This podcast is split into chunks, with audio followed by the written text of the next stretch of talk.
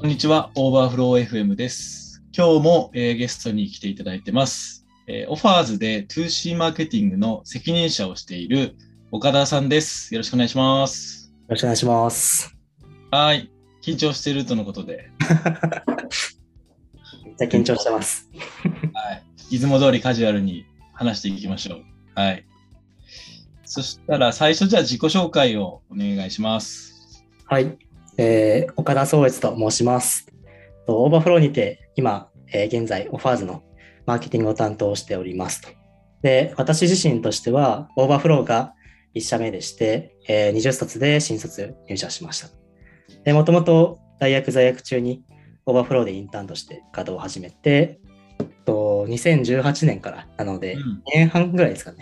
ね、当時運営したメディア事業のグロースに携わっていましたと。当時は主にコンテンツマーケティング、メディアのマネタイズだったりとか、あとはインスタ中心としたソーシャルマーケティングとかもやっておりましたと。で、オファーズの事業が立ち上がった時から、私ともう一人、サコというものがいるんですけど、インターンの同期で、2人とでマーケメンバーいるんですけども、サコと共にインハウスマーケチームを作ってきましたと。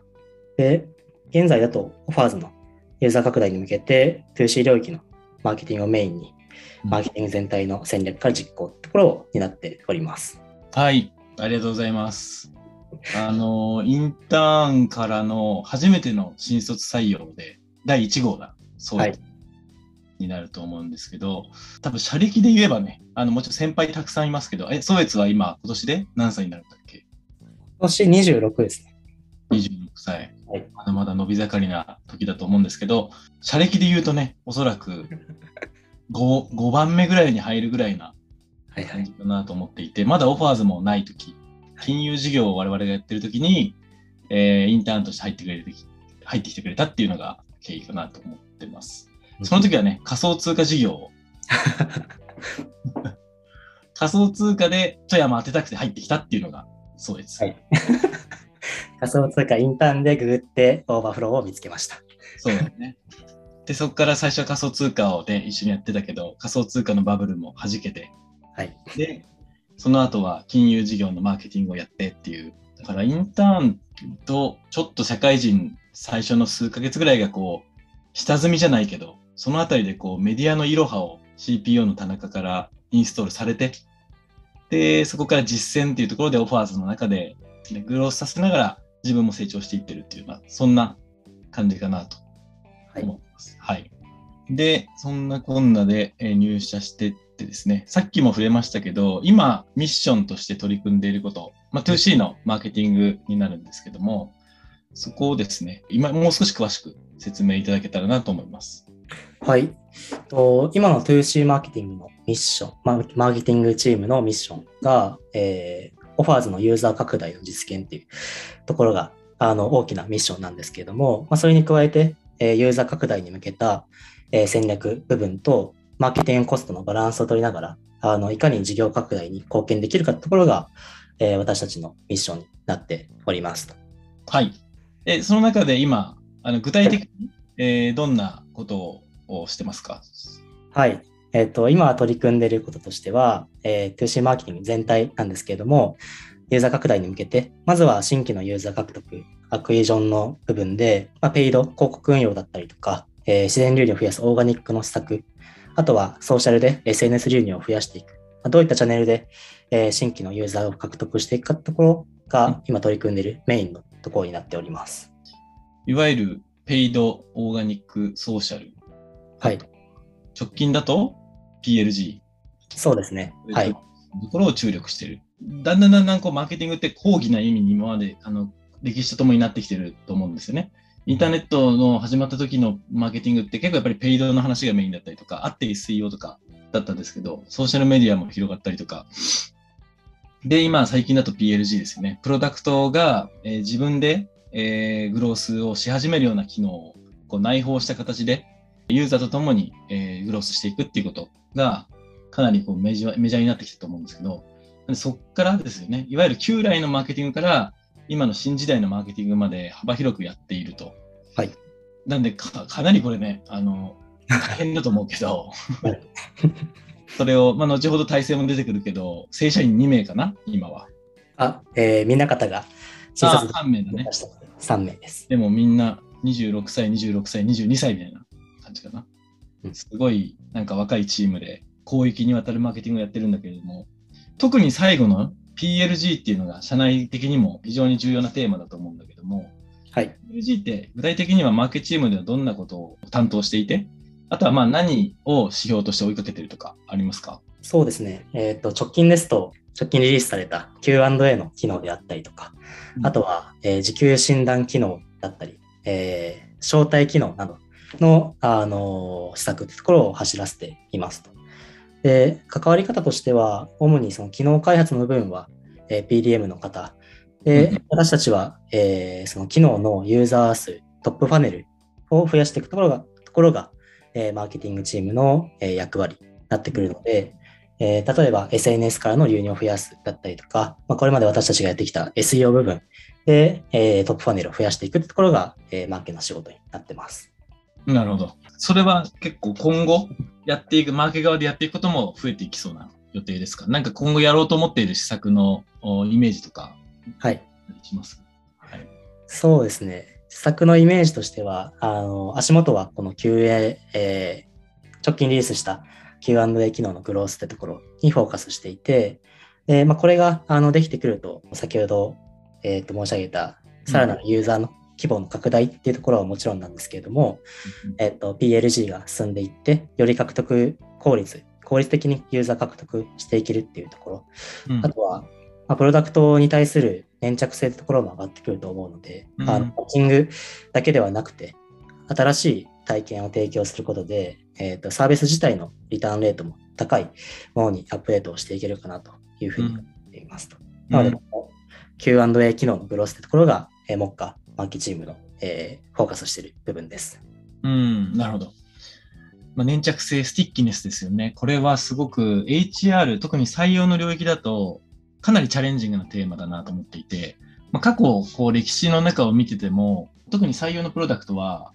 スティッキネスとは相性が悪いと私は思っていて、で、というのも仕事が必要な時ってアドホック的に生まれてくるので、必要な時に必要なものがあればいいっていう考え方だったりするんですけど、まあ、その中でLinkedIn とかが出てきて、まあ、日常的なビジネスに関わることもあれば関わらないこともあるかもしれないけれども、いろいろな投稿ができるようなSNS っていうものが出てきて、やや粘着性が上がってきたかなと思いつつ、それでもやっぱり Facebook、Instagram、いろいろな SNS と比べれば、やっぱりそのリターンレートっていうのはどうしても乖離が出てしまうなと思っていて、だからこう我々としてチャレンジングなところとしては、採用という領域においてスティッキネスはもちろんあった方がよくて、あることによって事業のトップラインとか安定性とかは抜群に伸びていく。だけども、そこをじゃあどうやってやるのかっていうところに前例があまりないので、ここは僕自身もすごく興味があるし、今も中でね PDM プロダクトチームとここら辺はマーケチームが連携取りながら、これから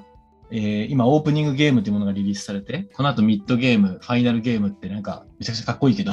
その3段階で進んでいくと思うんですけど、まあ、その過程の中でさっき言ったチャレンジングな目標をこうなんか達成している世界とかをちょっと近づけるといいなとは思ってるので、はいね、この辺はすごく僕自身も期待してますし、事業貢献度といいますか、結局採用サービスにおいては、ワーカーの皆さん、ユーザーの皆さんに会員登録していただくっていうのは欠かせないすごく大事な部分で、それを長く使っていただくっていうのが大切な部分なので、そこにレバレッジが効くようなこれが機能になると事業の桁が変わるなというふうに思っています。はい、すいません、なんかプレッシャーをかけてるわけじゃないんですけ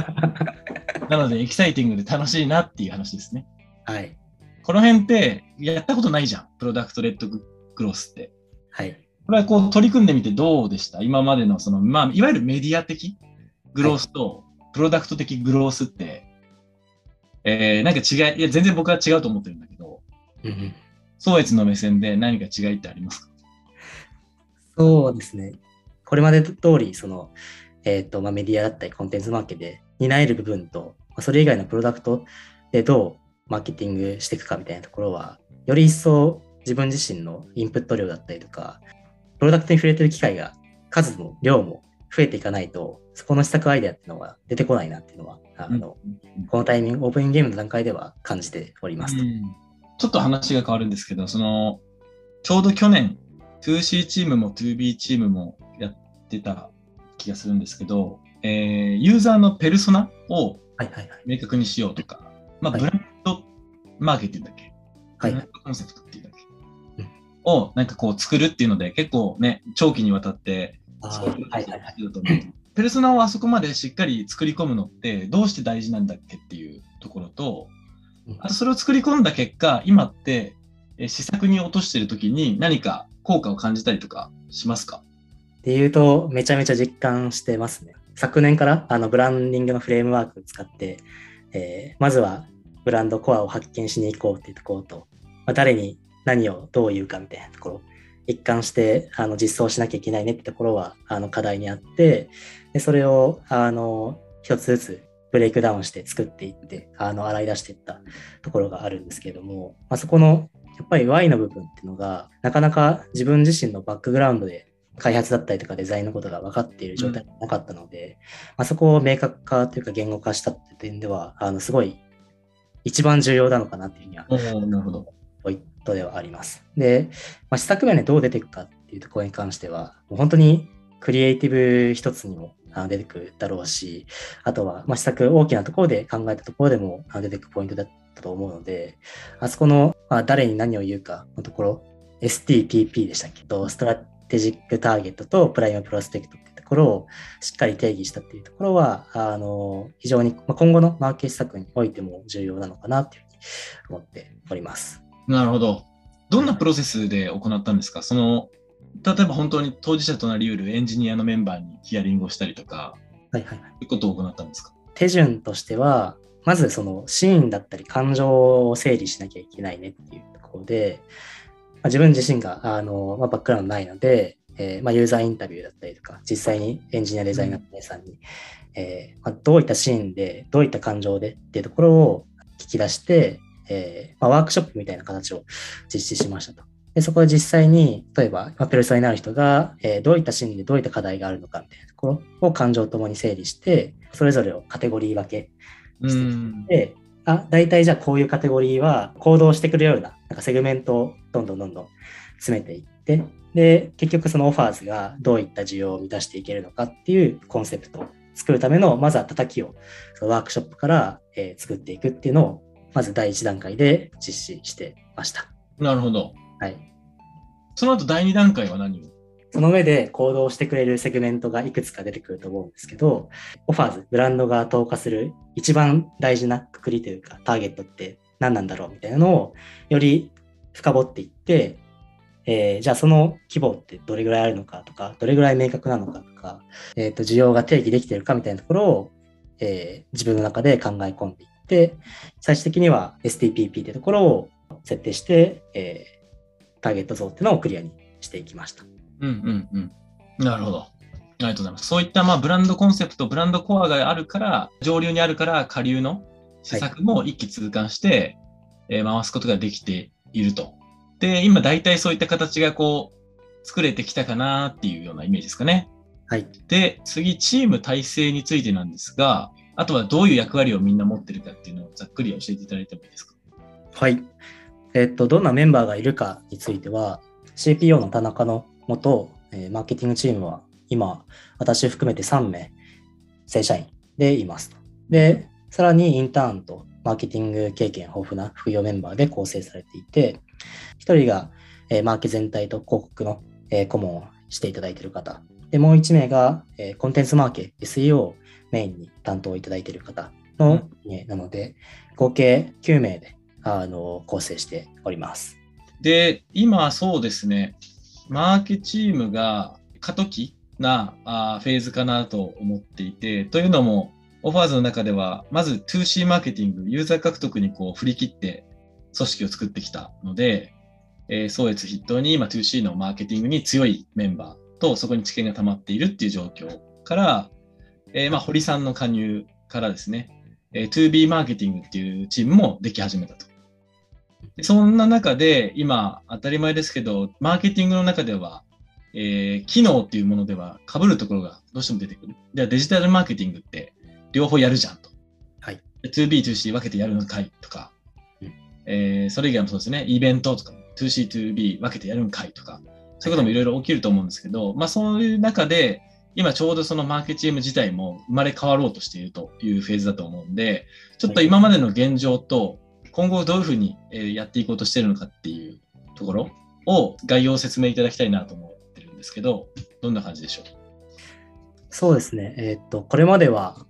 先ほどご説明あった通り、事業別の組織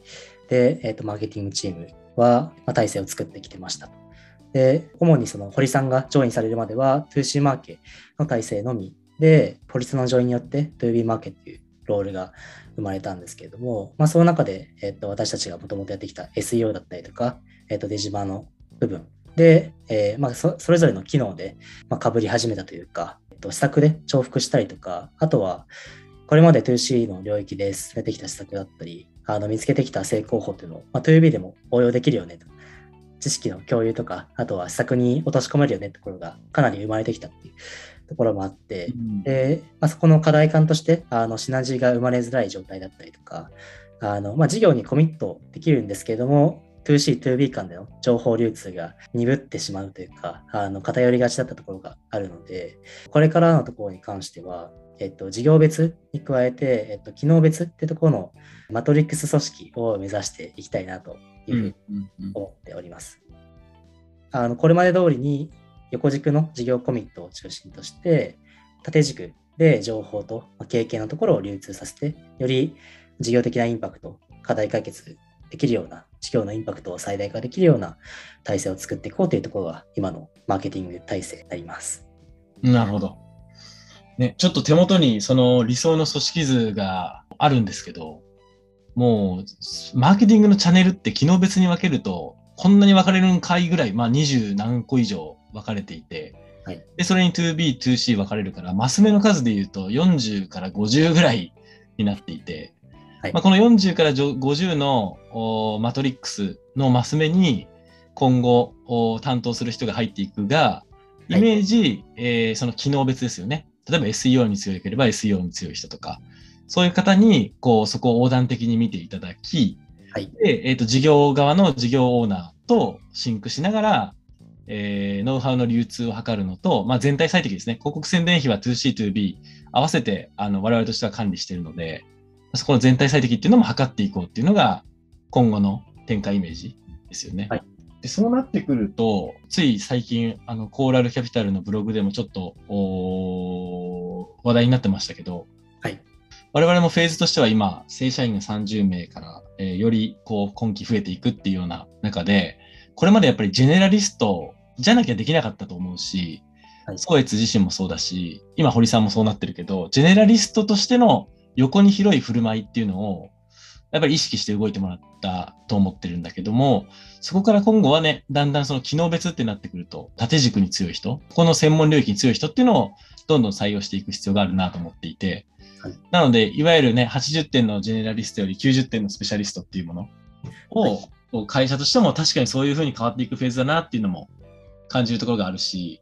採用市場を見てもやっぱりスペシャリストの方が採用マーケットからも見つけやすかったりするし、いわゆるジョブ型ってそういうことだと思うんですね。これジョブ型なのかメンバーシップ型なのか、すごくね、ざっくり分けるとそういう分け方だと思うんですけど、ジョブ型って我々としても後押ししていきたい考え方とか働き方だと思うし、やっぱり何か秀でてる、どこかが秀でてるっていうところを市場から見つけ出して、ここにフィットする人にお任せしていくっていうことが、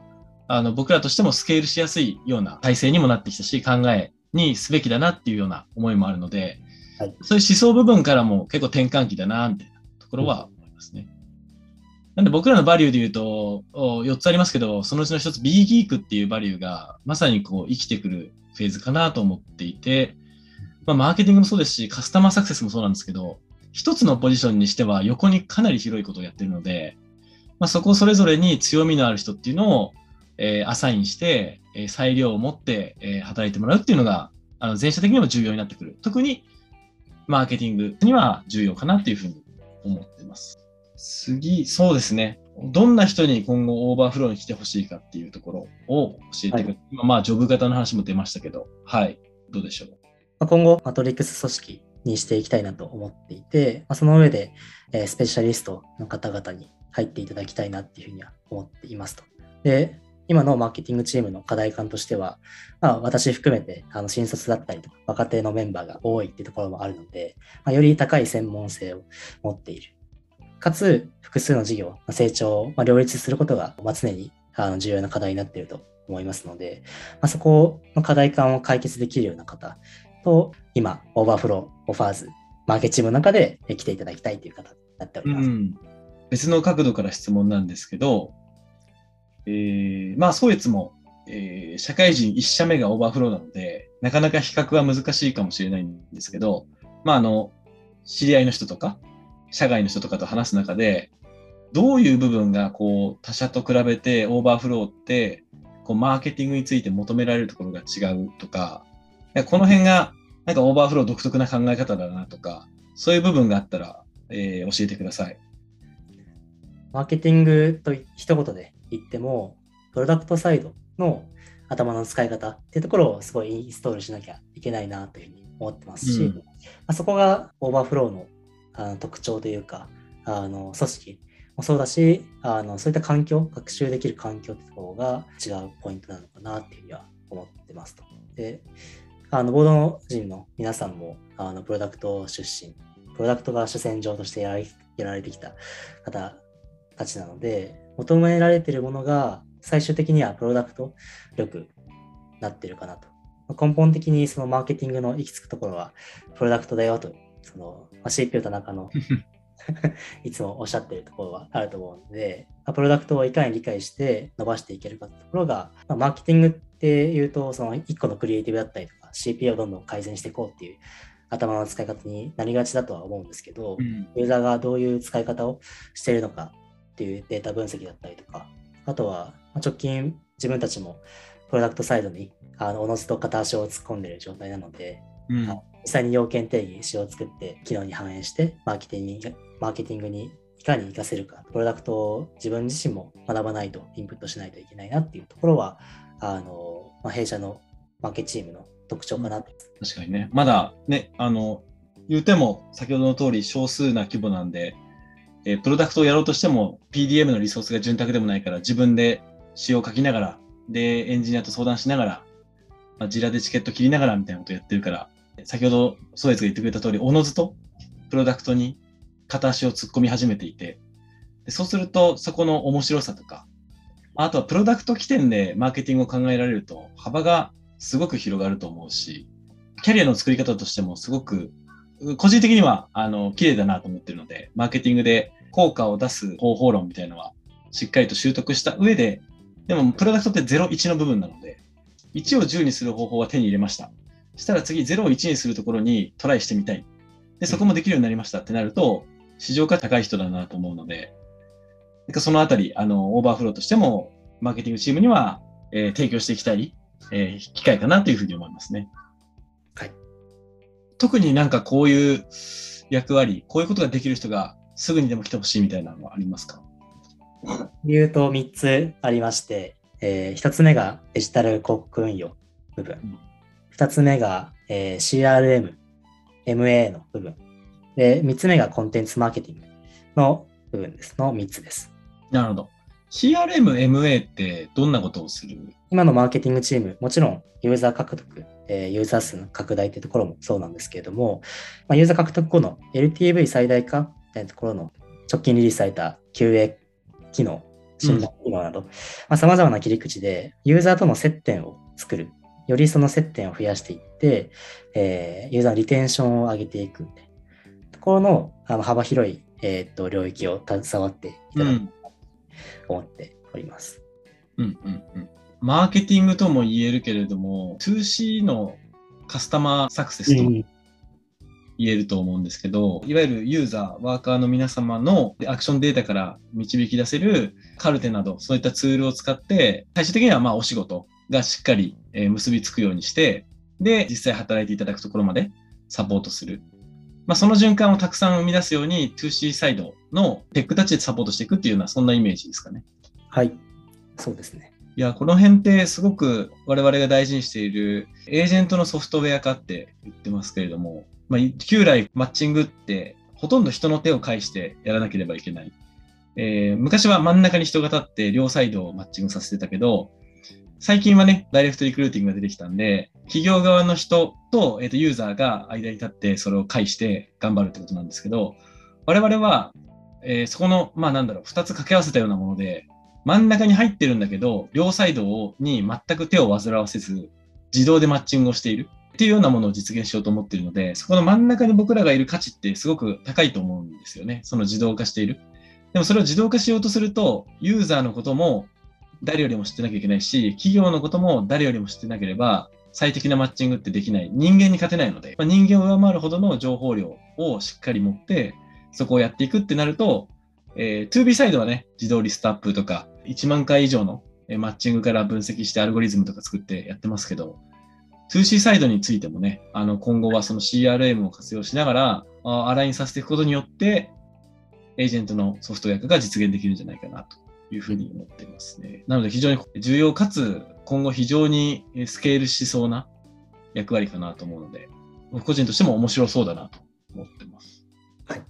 はい。はい。ではいろいろお話伺ってきたので、そろそろお時間というところでこの辺で終わりたいと思います。今日は岡田さんありがとうございました。ありがとうございました。